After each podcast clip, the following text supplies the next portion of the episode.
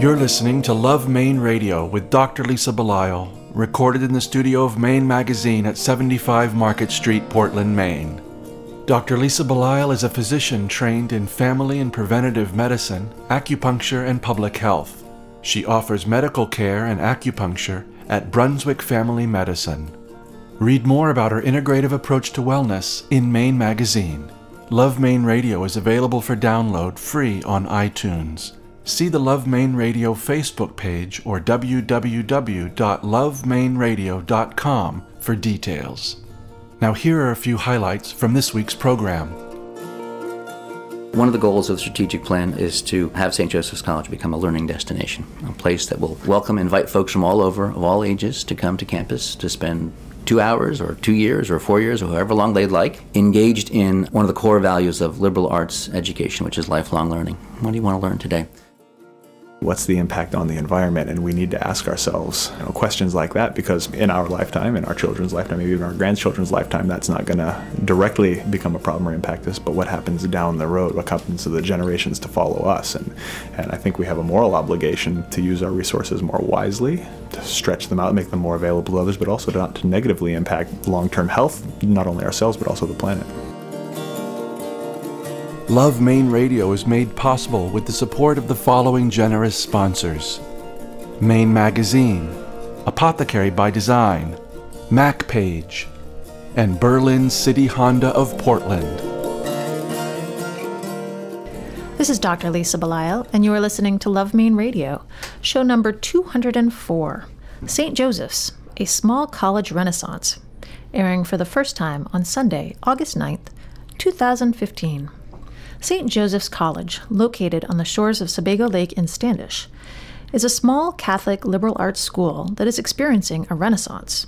Founded by the Sisters of Mercy in Portland in 1912, St. Joe's has long been known for educating students in fields such as nursing, education, and business. Lately, they have added a permaculture farm and are planning a hospitality center and multi age educational living experience. Today, we speak with college president Jim Dlugos and farm manager Michael Russell about the future of this forward thinking institution. Thank you for joining us.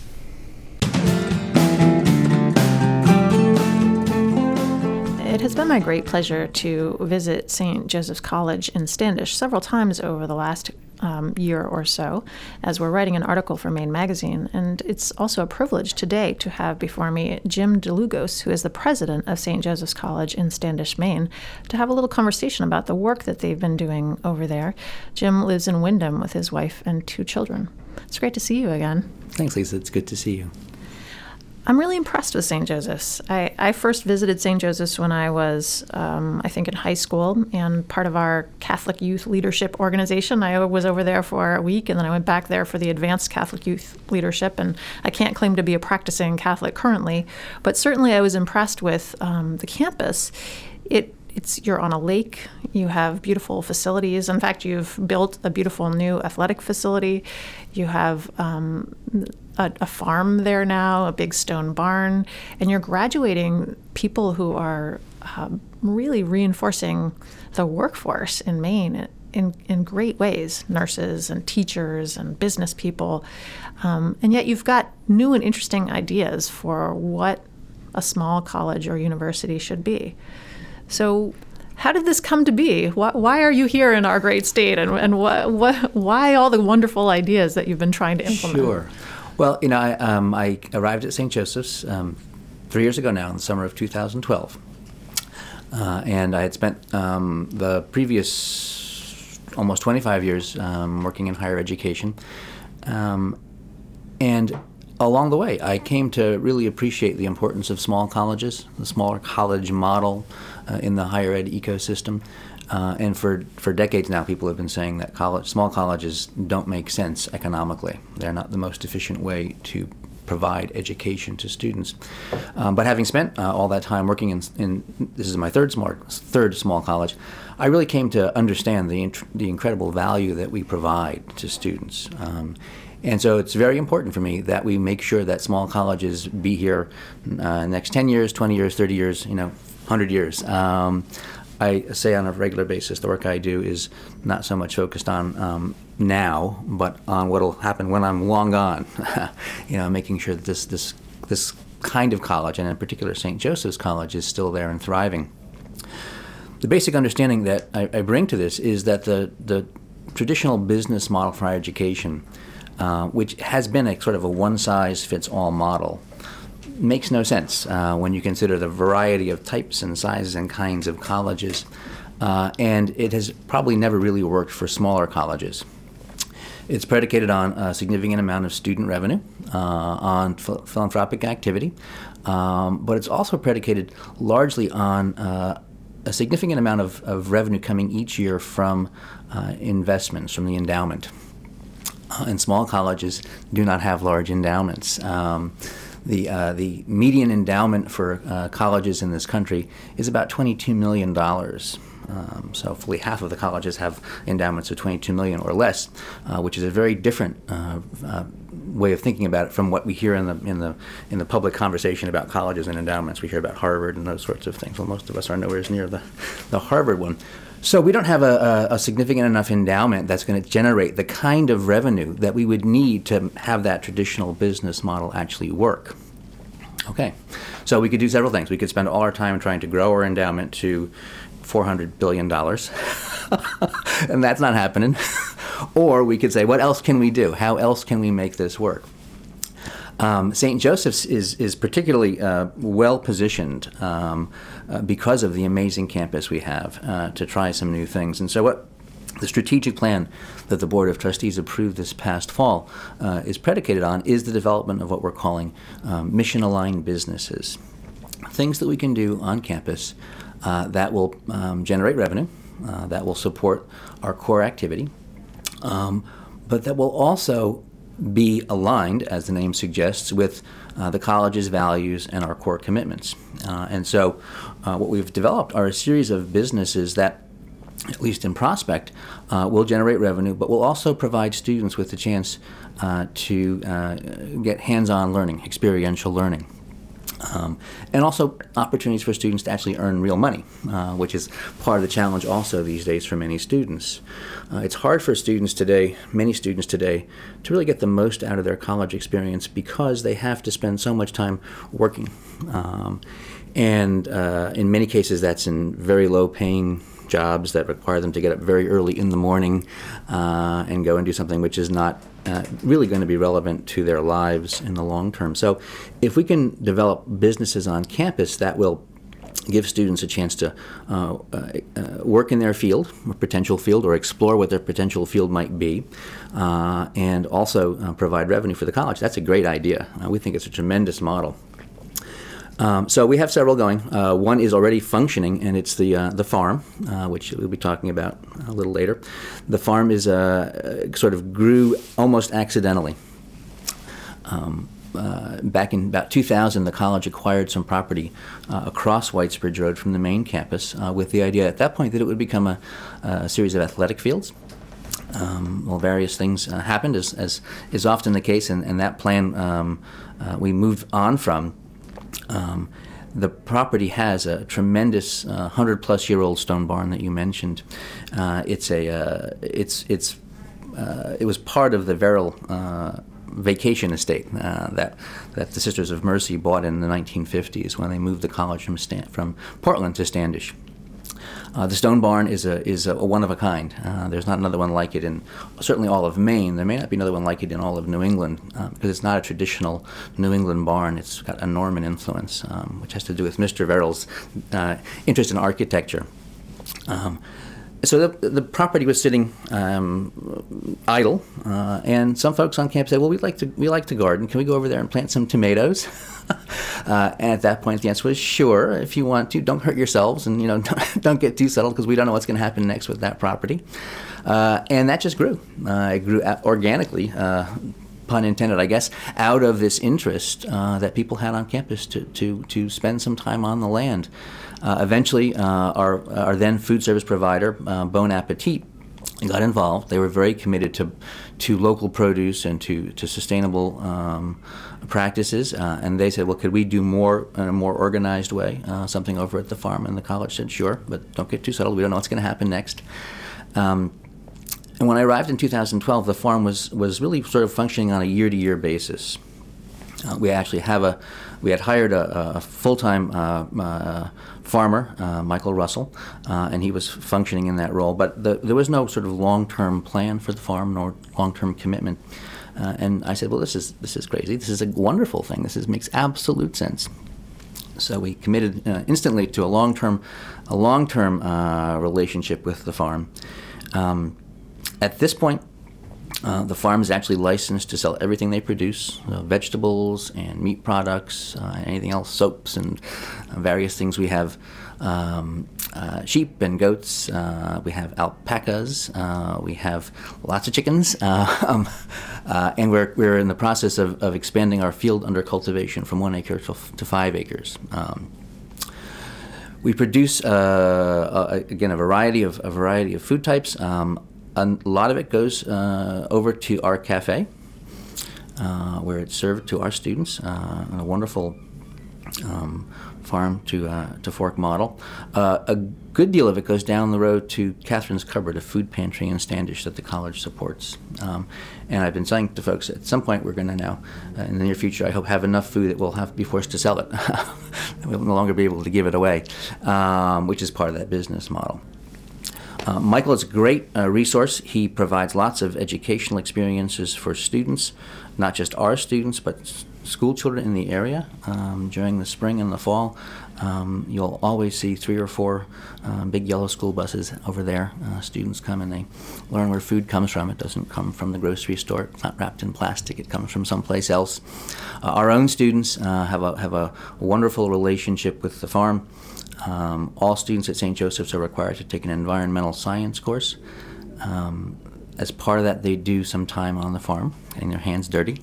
Uh, our nursing students uh, get wonderful experience uh, with basic life functions like births and all those sorts of things. They practice giving shots to the animals, and um, we have a, a, a pre-veterinary program, and the students in that program also get a lot of experience. And so we have this core activity already happening. And the question is, well, why don't we sort of take this and make it into more of a, a traditional business? Uh, and have students really be part of the operation of that business and sort of learn what it means to, ha- to run a small business. Small farming is, a, is a, an area for growth in Maine. Uh, and so we are we are excited about the, the prospect of soon being able to offer um, non degree, non credit programs uh, to folks in Maine who want to learn more about how to run an efficient, sustainable small farm. Um, so that's the kind of model we're talking about. Um, uh, students can be involved in all sorts of things, from the business aspects to the, the marketing aspects, to the actual production. Uh, the farm will also provide us opportunities to talk about um, food insecurity uh, food distribution systems for, for small farmers, which is one of the great challenges that uh, smaller farmers have. How do they get their, their product to market? Um, so it, it's a it's as you can see, it's got a whole range of, of, of opportunities, aspects to make it really a vibrant part of, of the conversation going forward. Um, that's just one of the models. It's my understanding that St. Joseph's was originally on um, the campus uh, the Portland campus here of Catherine McAuley, and that this is a Sisters of Mercy school. Catherine McAuley, of course, is the, the sister of the Sisters of Mercy. And one of the big tenets of, of Catherine McAuley was hospitality and is hospitality. So the thing that I find interesting is that you're not just doing a farm, you're also talking about hospitality from um, you have a big stone barn that's going to become an events facility, and you're talking about uh, putting some um, condos and um, I, think a hotel eventually down on the waterfront. So you're actually going to be welcoming people onto the campus who aren't just students.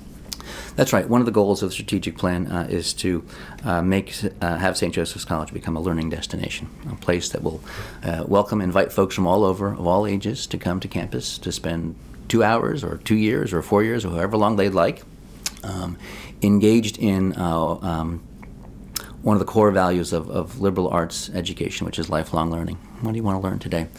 Uh, so the hospitality, the stone barn uh, will is in the process of being renovated. into an event center. Uh, it's a great place for all kinds of events, from wedding receptions to conferences. Uh, it's a tremendous space. We're very excited about that. Um, but as we think about this this mixed use community, right? Again, all in support of the core act, the core uh, college activity of educating students. What else can we do? Uh, what else can we do? What makes sense for us? So while we don't have a tremendous um, endowment in terms of dollars, we have 480 acres on Sebago Lake. 2,100 feet of Sebago Lake shorefront as part of campus. Um, so we feel pretty lucky uh, in that resource. Uh, and the question is, how can we uh, use it uh, in the best sense of that term uh, to support our support our work? So in addition to the, the stone barn, which will become this event and conference center. Um, what else can we do? Uh, so we talked about some kind of of small uh, and appropriate to the area and to the spirit of the area lodging facility. Um, uh, and that's a, a, project which is still in the conceptual stage. We have some great ideas working for that. Uh, we've talked about, uh, in the same vein, uh, an active 55 um, housing community uh, for those who, who would really love to be able to um, spend part of their lives uh, right on the water, close to the water.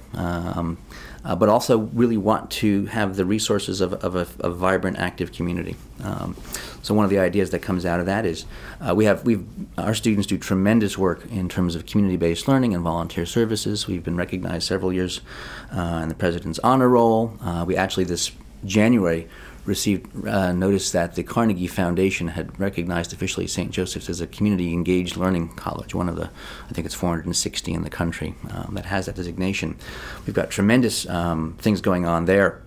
Um, wouldn't it be great uh, to have a, a group of, of, of additional people who can become part of that activity? You know, people who have decades of business experience and who could mentor our students, could work with them on projects. We're working with the town of Standish on several projects. We're working with other entities, not for profits, and actually some for for profits. So to add that that that other uh, aspect of, of community based learning, um, one of the challenges that we, we recognize. Uh, in the world these days is that uh, as people stay in the workforce longer, um, the intergenerational disconnect uh, creates all kinds of uh, opportunities for, for misunderstanding. Well, why not take that on? Why not say let's let's figure out how it is that people from different generations can actually function together and make that part of our project as well. So the hospitality piece is, you know, we we would be delighted to have anyone who wants to join us uh, and to be part of our journey. Right? It's a it's a commun- community which has uh, uh, is really strong because of its core values hospitality is one of them, uh, that come from the Sisters of Mercy, uh, who founded the college in, in, uh, in 1912. Um, uh, and so, if, if this is a place that seems to you to, uh, to uh, sort of give off a vibe that makes sense, come and see, come and experience. Absolutely.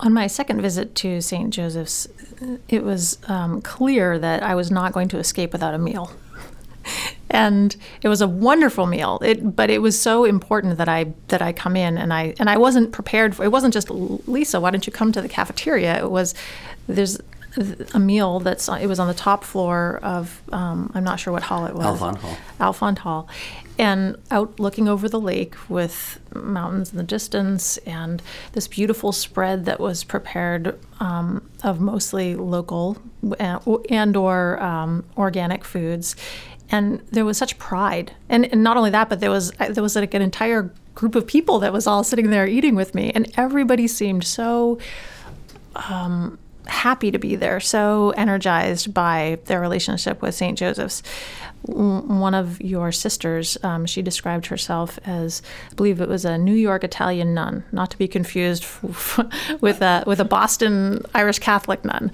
but just the way that she described herself was unlike any nun that I have ever met before. She is she she. I think that her teachings are in criminal justice, for example. And it was fascinating to me that you've taken this idea that many of us have about the religious life or nuns or Catholicism, and you've brought it forward into the future by bringing other people with you that are going to exemplify something different than what we might have traditionally thought about as religious and spiritual. It's really a, a, good point. Sister Michelle um, is actually a graduate of St. Joseph's, uh, and when she graduated, she went uh, her degrees in sociology. She went and was actually a police officer in on Long Island. before she decided, oh, I have this religious calling, and she came back and, and rejoined and joined Sisters of Mercy. So, yes, she's a she's an extraordinary person, as are all the sisters who who are part of campus. Um, one of the challenges that religious communities who have sponsored uh, all kinds of activities, but especially higher education in this country for, for a very long time, have is that there, there are simply diminishing numbers of people who are interested in uh, that kind of uh, commitment. Uh, and so the Sisters of Mercy are uh, are one of the groups that have, have recognized that. Uh, and while then they're very concerned about the future uh, and how how it is that the spirit of, of Catherine McAuley and the special characteristics and charism of spirituality of Catherine McAuley uh, can continue beyond the time when it's conceivable that Sisters of Mercy vowed sisters uh, will be available to exemplify that life. So the Sisters of Mercy have, have made a, a, a, very large project of making sure that the people who are working with them in their ministries, whether it's higher education or hospitals or whatever it is, you know, really understand what this is um, and and are able to express it not just verbally, uh, but also in their actions. Uh, and so at the college, one of our goals is to make sure that everything we do sort of exudes mercy, uh, that it really people understand that, um, and um, again, hospitality, uh, respect, um, recognition of, of the need to be supportive of those who are less fortunate than we are, are all part of that. That's one of the things that I really uh, find most energizing about St. Joseph's. Um, uh, and that I found energizing about the, the, the, the place I was um, uh, prior to coming here. Um, Catholic colleges or faith based faith based colleges really provide uh, another uh, aspect of the of the conversation we can have in the community uh, because we can talk about things that you can't necessarily talk about uh, or in some cases institutions don't choose to talk about because you know among the things you shouldn't talk about in play company are religion and politics right? Well let's talk about religion. Let's talk about spirituality um, Maine has an amazing capacity for spirituality, which I think is just tremendous. You know, and uh, and every year, of course, or every every whatever the, the cycle is, you know, we, we get the reports that uh, Maine again has come up as one of the least religious states in some survey. Um, you know, if you live here, it doesn't feel that way uh, because of this strong sense of spirituality. So, let's make that part of the conversation. Let's see how that works. Um, one of the goals for our, one of the, uh, the initiatives in the strategic plan is to create a, a center for the 20, 21st century um, uh, considerations of faith and spirituality. How do those those two things come together? Because they're depending on who you listen to, they're not the same. Well, let's talk about that. Let's see what that looks like. Uh, everyone, it seems to me, uh, has a spirituality, whether they know it or not. Um, uh, if you unpack it uh, for some individuals. They may not be particularly happy about it, um, but it's there. There are some some core values, some things that we really deeply believe and that motivate uh, our actions. Um, let's try to make that more conscious. Let's try to make that more part of our of the way we move through the world. Uh, the examples of the Sisters of Mercy who are on campus uh, are tremendous for our students. Um, we have we're lucky that we have uh, eight sisters who are part of the college community. There are many places uh, around the country where, where they're lucky to have one or two sisters. So we have a, this, this, wonderful group of sisters. Most of them are retired. Uh, some do volunteer work. Some are teaching still full time in the classroom. Um, but they're a great example for our students and for, for uh, the entire college community. We were having a, a lunch with, uh, with some, uh, another guest in the last couple of months, and one of our faculty members, uh, uh, we were talking about the college, and, uh, and he said, "Well, he, said I'm not Catholic, but um, uh, and I had really had no thought I would come to work at a Catholic college, but here I am." Uh, he says, "I've come to understand uh, and really know and and and appreciate the Sisters of Mercy, um, and it's that their presence and their charism." Um, that informs so much of what we do, and that makes it possible for people who who don't have any prior relationship with the Catholic Church, who, or in some cases uh, have you know distant relationships or troubled relationships, really to see a particular expression of Catholicism, which is wonderful and giving and open and embracing. Well, it was interesting for me because my middle child is she just completed a year and she's going into her second year at Providence College, which, as you know, know is run by the Friars. They're the Providence College Friars, and they are required to do two years of um, a core curriculum, which involves conversations about sort of the foundations of religion and um, I'm not even sure exactly what else is involved, but sort of cultural values and some to some extent morality. And I have never had such heated discussions with my child as after her sitting through a lecture about something about the Dante's Inferno and how this um, sort of relates to her modern day life. And it really it really struck me that this is something that because it it's important enough to a college to have it be there. Similarly, I'm sure that St. Joseph's has some core elements that they're putting out there, that it's actually still relevant to children in this generation, children, young adults in this generation. And it's still generating conversation. It's still causing them to think about themselves and where they fit in the broader environment. So we have, uh, you know, uh, cross-cutting themes in the strategic plan are wellness and sustainability. Uh, wellness is the, the human name for sustainability.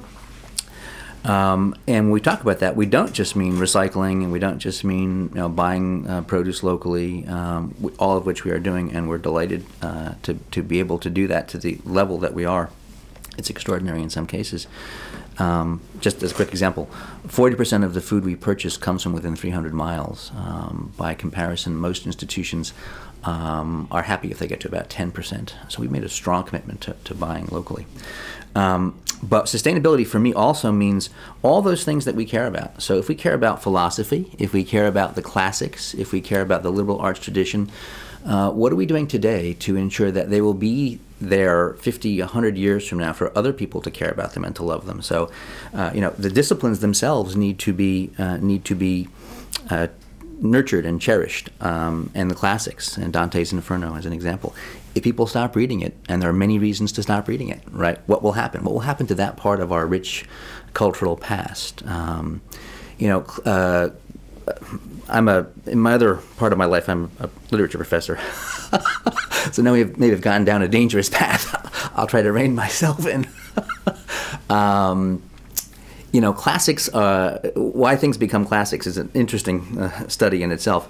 Um, but fundamentally, there's one theory which says classics are classics because uh, for each generation, they raise important questions. Maybe not the exact same questions, you know, and it may not be that they convey truth with a big T, but they generate conversations of the kind you're talking about that your daughter is encountering. And we have to make sure, we have to work to make sure that those conversations continue well into the future. Absolutely. Well, Jim, we could keep talking about this for quite a long time. As you know, I'm a big fan of education and actually of classics and of reading and spirituality. And I think that there are so many different ways that the show that we do here with Love Maine Radio and St. Joseph's and the work that you're doing, so many different ways that they touch. But for now, I'll just have to, to leave people with the knowledge that there is going to be an upcoming article in Maine Magazine about St. Joseph's College. And um, I'm really impressed. I'm impressed with what your organization and you and the people that you're working with and your entire community, your students, um, are working towards. I, I, love seeing people take something and um, innovate with it and work with it and nurture it. And that's something that's happening at St. Joseph's College. So I really appreciate your doing that. Well, thank you. Thank you very much, Lisa. We've been speaking with Jim Dlugos, who is the president of St. Joseph's College in Standish, Maine. And for those of you who have not been out to visit, I encourage you to do so to learn about, about them and um, read our upcoming Maine Magazine article. Thanks for coming in, Jim. Thank you.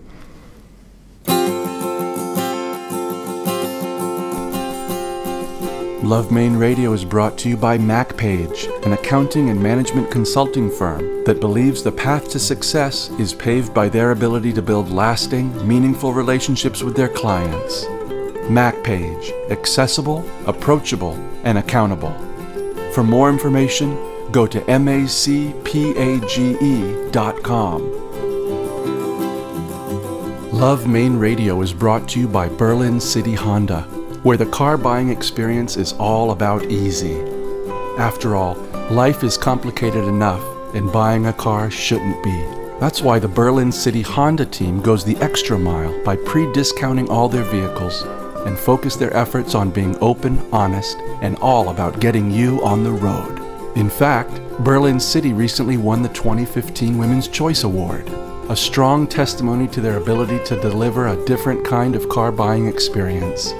Berlin City Honda of Portland. Easy. It's how buying a car should be. Go to berlincityhondame.com for more information. There was a time when the apothecary was a place where you could get safe, reliable medicines, carefully prepared by experienced professionals, coupled with care and attention, focused on you and your unique health concerns. Apothecary by Design is built around the forgotten notion that you don't just need your prescriptions filled, you need attention, advice, and individual care. Visit their website, apothecarybydesign.com, or drop by the store at 84 Marginal Way in Portland and experience pharmacy care the way it was meant to be. Today in the studio, we have with us the first person who has ever worn a dashiki to our recording space, which I love. And it's also kind of interesting because this is Michael Russell, who is the farm manager at Pearsontown Farm, which is affiliated with St. Joseph's College in Standish, Maine. You wouldn't necessarily think that somebody would be wearing such a brightly colored garment, um, which actually is originally of Africa. So thanks for livening up our space, Michael. Absolutely. And it's great to have you here. Thank you. I'm, I'm actually personally impressed that I knew that this was called a dashiki before John McCain, our audio um, producer, actually mentioned this. And you have an interesting connection to Africa. A, cu- a, couple of loose affiliations with Africa. I've had a number of friends who've gone over there and served uh, with a number of nonprofit organizations, um, largely involved with agriculture in the area. Um, and it's become a point of interest for me just because uh, as climate change is happening you know we're, we're, finding that we're in a place now where we have to be much more creative about how we're going to grow our food. Uh, and if ever there was an adverse environment to grow food in you know especially some of the traditional foods we think about africa uh, being hot uh, and dry at times uh, there's a place there. And so some of the technology technology using that term loosely um, that we've seen that they use for growing things that we would commonly find here uh, is fascinating to me. So, and I'm going to make a confession. I did not know that it was called a dashiki. Dashiki. Yeah, I just call it my summer shirt. So.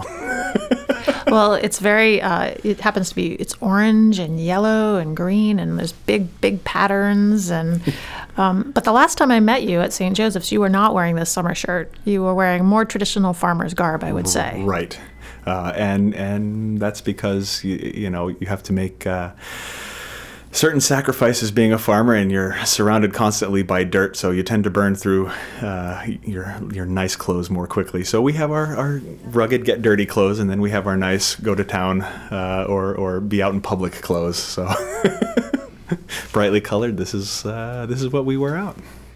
Well i'm enjoying it so thank you. It definitely has brightened up my morning so far. So why are you a farmer? I'm always interested in the answer to this question.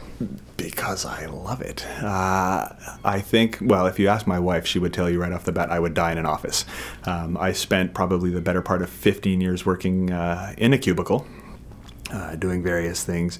Um, but the second that I got off of work, I was out. I was in the garden. Um, I, my very earliest memories with my parents were out in the garden. We I grew up in a very uh, agricultural heavy environment uh, in, in, in, Central California. Um, so it was all around us in the summertime. We were picking berries in the autumn. We were harvesting whatever there may be. We'd always raised some manner of, of animal, livestock, or otherwise in the yard. And so um, the idea of being able to mingle um, my passions with the rest of my life. I know there's that old adage about uh, not mixing work and pleasure, but uh, outside all the time, you know, snow, rain, sleet, sun, what have you, uh, and, and, there's that opportunity to bring others along for the ride. You know, in the last 70 years, we've become so disconnected from where our food comes from. We take it for granted that we can go to Shaw's or Hannaford or, or Safeway if you're on the West Coast, uh, and you pick it up and there it is. Uh, and so, I, for me, it's becoming more and more important. To, to bring people out to that environment, and it allows me to be an educator uh, and work with, with a wide variety of people without being stuck in a box. I did notice this when I was at the farm um, that you have a number of students working with you. From from what I understand, you actually have people who are normally food service um, during the school year when St. Joseph's is fully operational. They actually come out and do some grounds work and some farm work. So there are a lot of other people who are interested in getting their hands into the dirt. Absolutely, I think now more than well, maybe at any time in, in recent history, um, people are really reconnecting in this foodie movement that that's you know just it being maybe 10 or 15 years now um, is really finding its its way into a lot of people's brains and and and people want to connect with where their food goes. And I think that there's also there's something very spiritual about being able to get out and and not just connect with your food but be outside. We're we're in a, a culture where we're always on our computers or our tablets or our iPhones and and texting is the new form of communication. And so to slow that down to really be able to get out and do something that maybe is more uh, an organic speed, um, I think really appeals to folks. Uh, and and even the younger kids, the younger kids have been great. So there's this weird, uh, you know, you've got uh, uh, my age and older who kind of have some fond memories of grandma and, and, and, and, maybe mom and dad working in the garden and having their garden and then there's this there's this gap and then you've got these younger kids who are come into they're born into this uh, this resurgence in in, in, in uh, organic agriculture and, and, connecting with your food and then there's that gap in the middle. Uh, and so really connecting with those folks um, I think is important because a lot of them come out and they're terrified. They'll come out in their brand new white sneakers or their nice clothes and, and you can see the terror in their eyes uh, and but then they get into the work and they and they realize how fulfilling it is and, and oftentimes it's those folks that come back for more I remember that the same thing that you're describing. That my parents actually dug up part of their front lawn and, and put a garden in, and they had us out there weeding, and we always had a compost um, pile. And myself in my own life, I would put a few tomatoes out by the dooryard and in the dooryard, and I, I have always had a compost pile. But but yeah, I, I definitely feel like there is something that happened where all of a sudden there was something scary about trying to grow something. And I don't know why that is because we still have backups. We still have, you know, Safeway, Hannaford, Shaw's, local food, local farmers markets. There are still there's still going to be food even if we can't grow it. Right. So I wonder why we're afraid.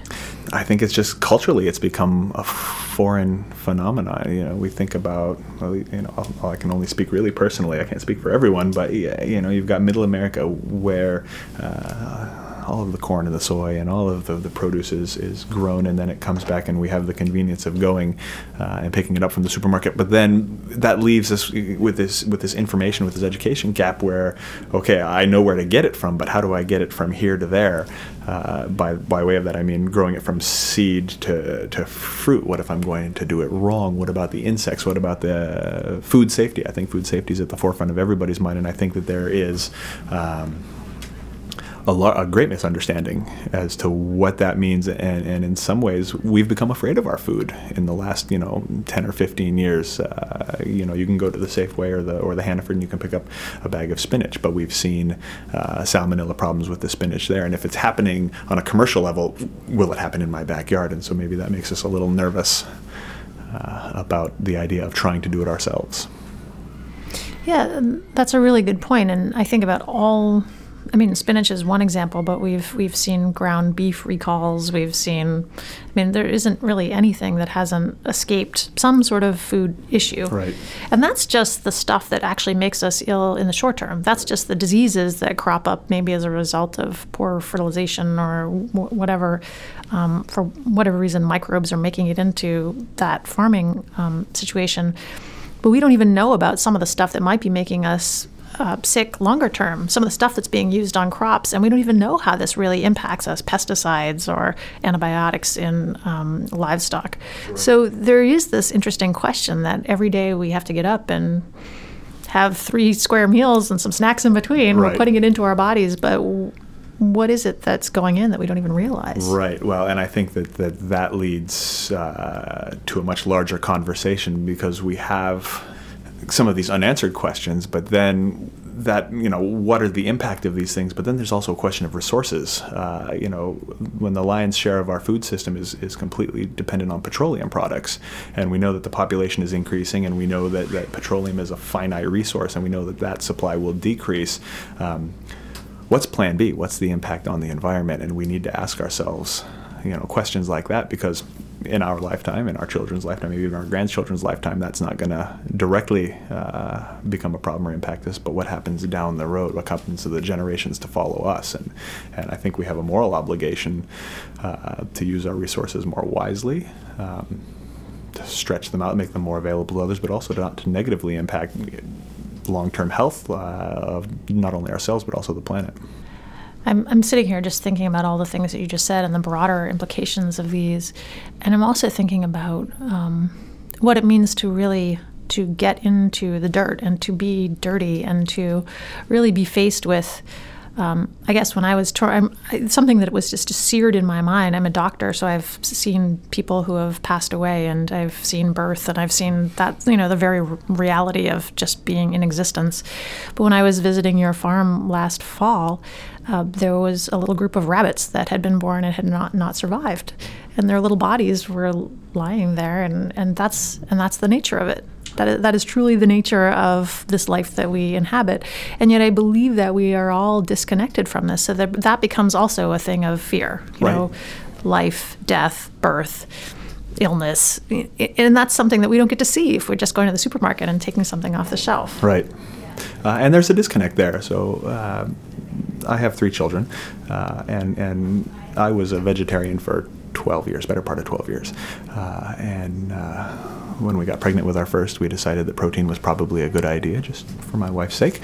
Uh, and so when the children were born, we established one very simple rule, um, and that is if you're going to be part of the food system on the consumer and you have to participate in the whole cycle. Uh, and, and, this is not only just the life and death um, element of it. So they all they get to choose whatever their whatever their animal is, whether it's a chicken or a lamb or whatnot, and and they raise it from the day it's born, and they participate in the processing of it. Um, and they only have to do it once, but that's so they understand the fullness of the life cycle because we don't see we go to Hannaford and we or we go to the, the butcher shop and we pick up that nice packaged steak um, with no need to think about what was the process and we're completely removed from it. But there's also the, the human element of it uh, having not participated in that, do can you empathize with the folks that are in the slaughterhouses that have to do the meat cutting and the packaging, uh, and the farmers who have to, you know, sort the cows and decide which ones do we keep, which ones do we cull? Uh, I feel like there's a dangerous propensity for us to become entitled. We're entitled to this, but we've never actually earned it, and we don't understand it. And I think that that understanding is important. I've also thought about, um, and, and I'm also a vegetarian, although I eat fish, and it's more in raising uh, an, an animal f- to eat. It takes up more energy. So I just try to I just try to steer closer to the vegetables. I'm trying to make it clear that I'm not, you know, like I'm not sort of some sort of um, extreme animal activist. I just this is sort of where I've come to in my life, right. health reasons, ethical reasons, personal decision. Um, but when I think about people who do eat animal products, and the animals themselves and how they're raised. The energy that goes into raising an animal um, so that it can be used for meat, if it's humanely raised and they're not and they're not feeling stressed out while they're eating the grass and they're not feeling stressed out while they're being milked for milk and they're not stressed out when they finally will be sacrificed for food then I would think that their stress hormones would be lower and I would think that they would actually be healthier for us to eat anyway. Right. Well, and when we look at nature, uh, so you know, we the farm is based on a permaculture principle, permaculture design, and and part of that is what do we see in nature that we can mimic. Uh, agriculture is so uh, intensely dependent on foreign inputs, fertilizers, pesticides, herbicides, uh, feed, seeds, all these things that, that by and large most farms we have to ship in. So there's there's a carbon footprint there because you've got the trucks and the packaging and all of that. Um, and when we look at nature, nature has been doing what nature has been doing for a very long time. And by and large, it's in balance. Uh, if something goes a little out of whack, it corrects itself very quickly.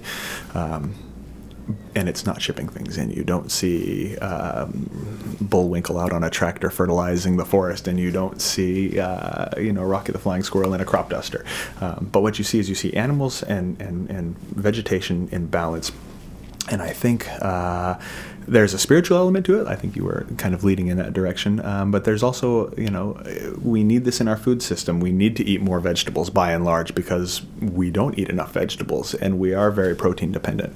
Um, but when we do eat those proteins, those who choose to, um, how rather than being a separate piece of the food production system, how do those integrate together? Because I think you see animals that are raised on, on large confined animal feed operations. Uh, we all maybe in our heads have this idea that our happy steaks came from happy cows on happy grass and happy farms, but really, if you look at some of these large cattle operations, uh, you've got cows on barren dirt uh, with a conveyor belt with feed coming across, and that's not the way that nature has ever done it. Um, and so, you know, by and large, they're missing some of those uh, the nutrients that, uh, that they're going to get out of the natural feedstocks that they're eating. They're missing that happy cow, uh, spiritual, if you will, element to it, um, and it's going to be a completely different uh, nutrient supply for for the end stage consumers. That'd be us.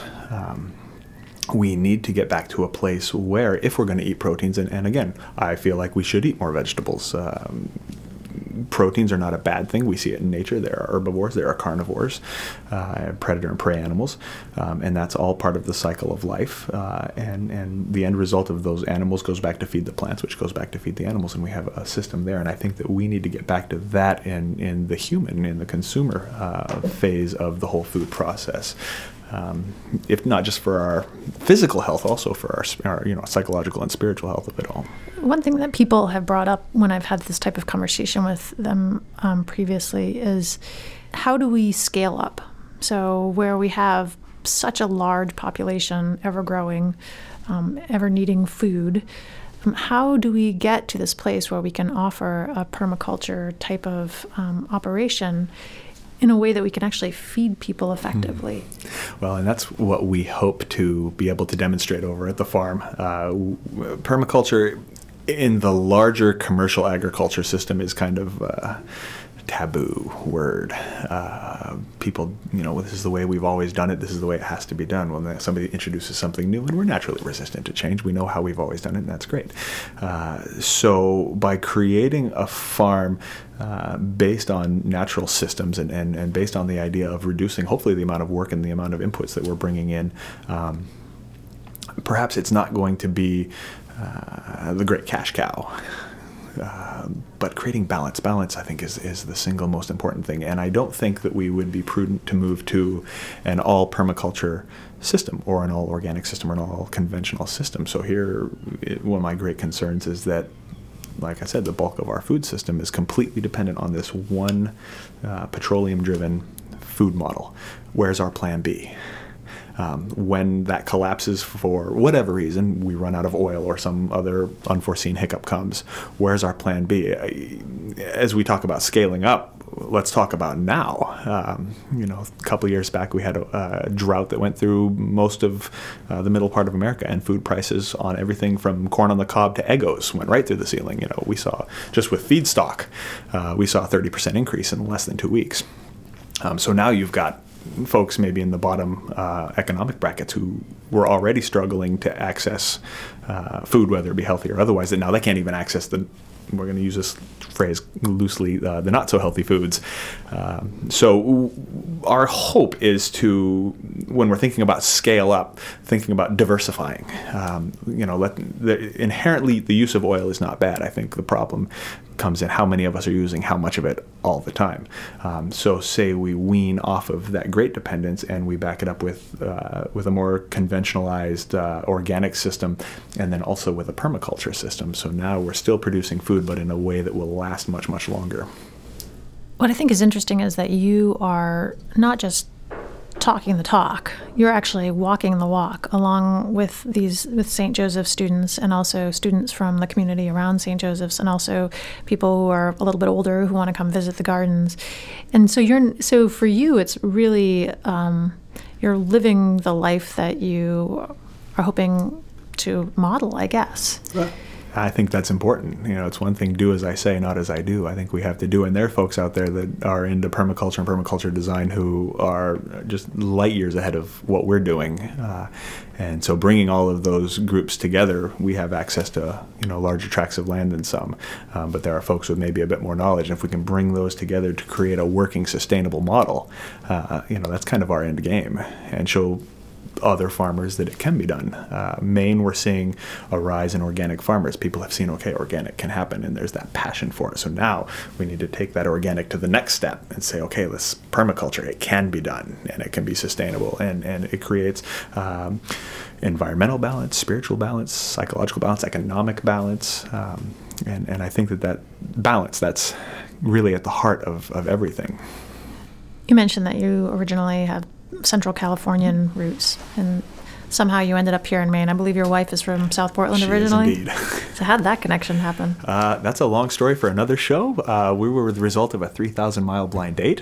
Uh, I met some folks that she grew up with out. Uh, they were working on the West Coast, and the long and the short of it was I spent several months avoiding her because I wasn't about blind dates. Um, in fact, our first date, they decided that they would get us all together on the beach and uh, and we would have a, a group date, and so. Uh, uh, I proceeded to throw her into the surf. we we had a little wrestling match, and I threw her into the surf. She had to go to a meeting immediately following this, so I figured I'd make her really mad, and that would end this blind date nonsense. Uh, and two weeks later, there we were on our second first date, and uh, not long after, we were married, and here we are. And how old are your children? Children are 9, 10, and 14. So I guess it's worked out okay so Uh, far. It's worked out all right. Yeah. And how do you like Maine? Oh, I love Maine. Uh, so I had summered up here previously. My grandmother and, and aunt had lived in Bath, and so we had come up uh, for summers, which was great. What they hadn't warned me about was winter. Uh, so we, you know, back home we could drive to the snow if we wanted to, but that was kind of an anomaly. Uh, but uh, yeah, I don't think I was ready for the cold. I'm used to four season growing, and we're finding new ways with uh, much thanks to Eliot Coleman to, to grow even through the winter using some hoop house technology. It's not quite the same, but uh, it works. It's good. And wh- how has it been for you working over at um, St. Joseph's? Oh, it's phenomenal. Uh, I love that it's not just about the mechanics of it, but it's it's deeper than that. It's not just about growing the food. It's not just about finding results. It's about creating community. Uh, it's about impacting people, not just college students for that four-year window, but we work with a whole range of uh, folks. You know, we've had the elderly out. Um, We've had the very, very young, uh, and, and we're able to create an educational experience for them that's tailored to what they need in that moment. So it's not formulaic. Um, the community, by and large, at the school is very supportive. I, in fact, we had some professors out, some business professors out. They took off their suits for a little while, came out and helped us work in the fields the other day, which was phenomenal. Uh, and uh, and it's, it's just great to see the energy of the college getting behind something that I think other colleges might shy away from. Well, it's been very clear to me in the, the visits that I've made to St. Joseph's that you and the president, Jim Dlugos, are quite close.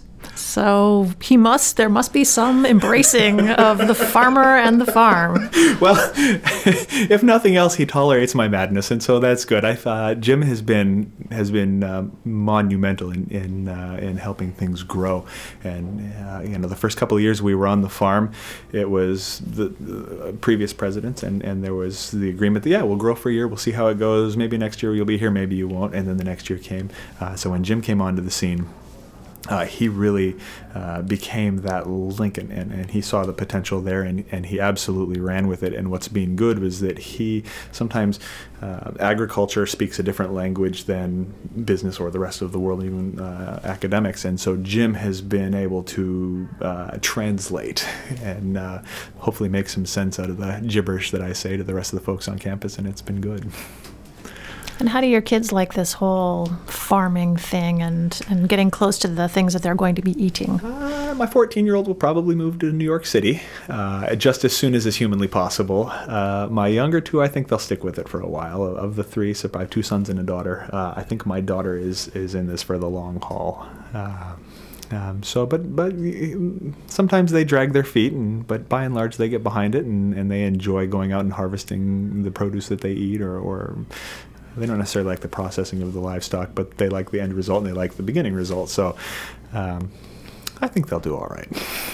And how do they feel about working with all of these people who are in and out of the farm over time and, Oh. and the relationship with St. Joseph's? Yeah, no, they they absolutely love it, and so we have been very intentional about uh, making sure that our our children are just in the community. Farming is important and sustainability is important, but community building is the most important. If we don't have each other to rely on, then we really haven't anything.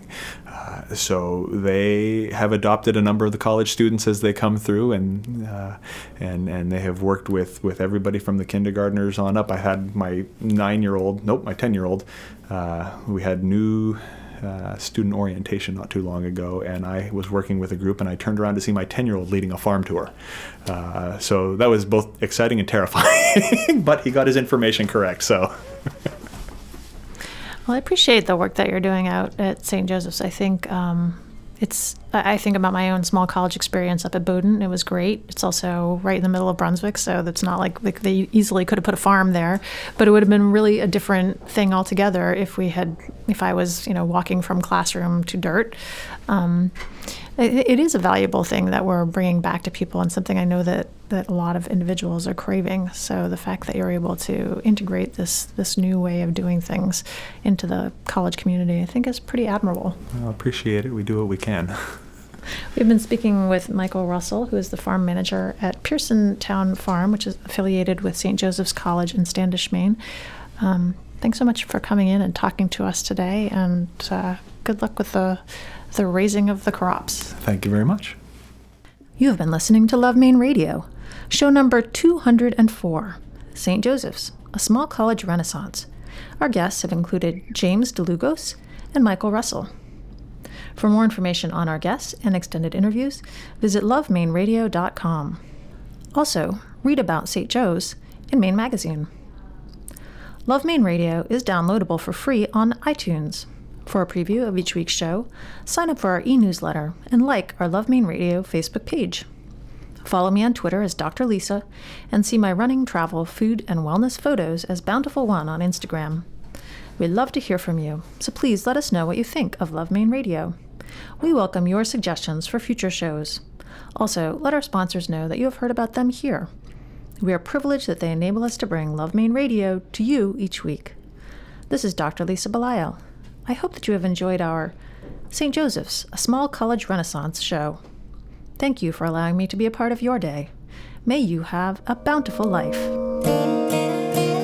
Love Maine Radio is made possible with the support of the following generous sponsors Maine Magazine, Apothecary by Design, MacPage, and Berlin City Honda of Portland.